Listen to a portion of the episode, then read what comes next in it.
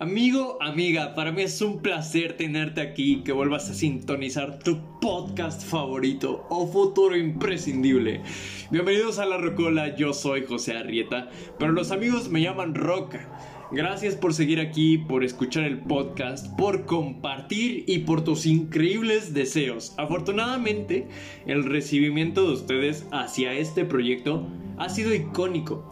Antes de empezar, quiero desearte, como siempre, que tu día, tu semana y tu mes esté yendo increíblemente bien, que ya te hayas decidido a romper con lo que te detiene y que siempre, siempre hagas las cosas de la manera más positiva posible.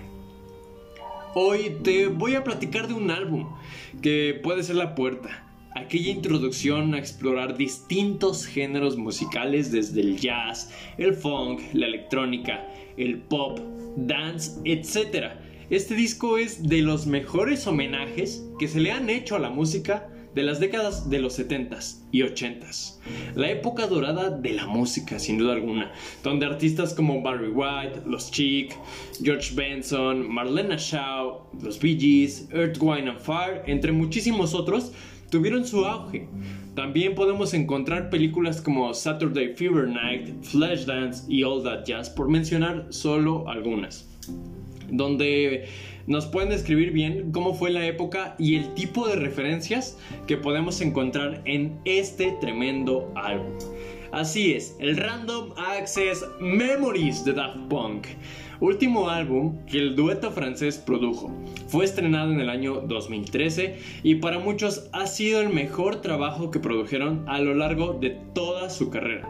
Cansados de los samples y con las ganas de poder introducir una batería acústica para sus presentaciones en vivo, lo cual es irónico porque después de que salió dicho álbum realmente tuvieron, yo creo que 2 presentaciones y ni siquiera en un concierto propio. Pero bueno, esa era la idea, además de poder integrar canciones que puedan hacer sentir identificado al oyente.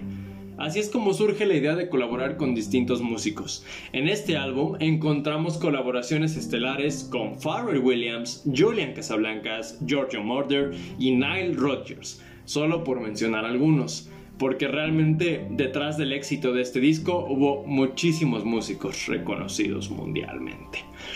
Aquí fue increíble la idea de que no se limitaron monetariamente al producirlo, pues el presupuesto no era un problema para la producción.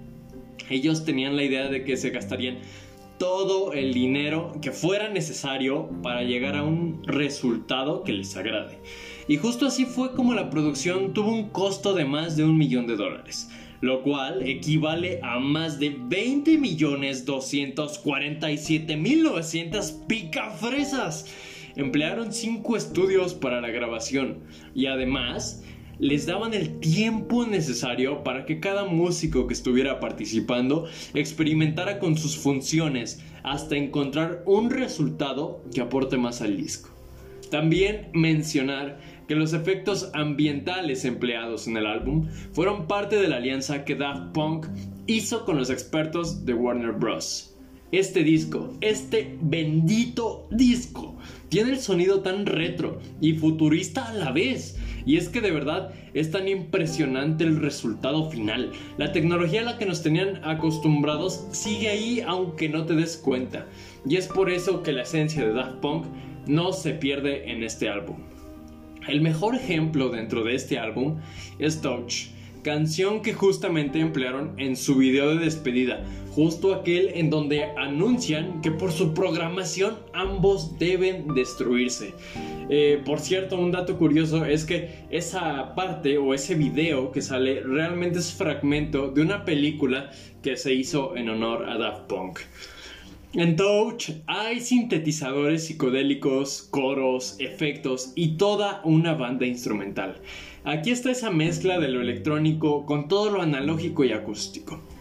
Sin duda, el Random Access Memories es el álbum más humano que 2 robots pueden producir.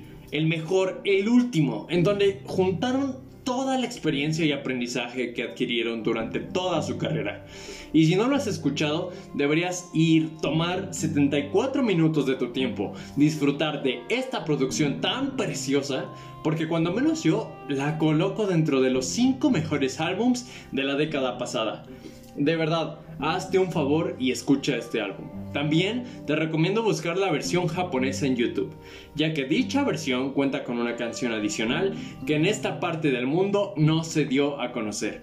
Mientras tanto, fue un gustazo tenerte aquí nuevamente. Gracias por escuchar a La Rocola, te mando un abrazo, tu amigo Roca.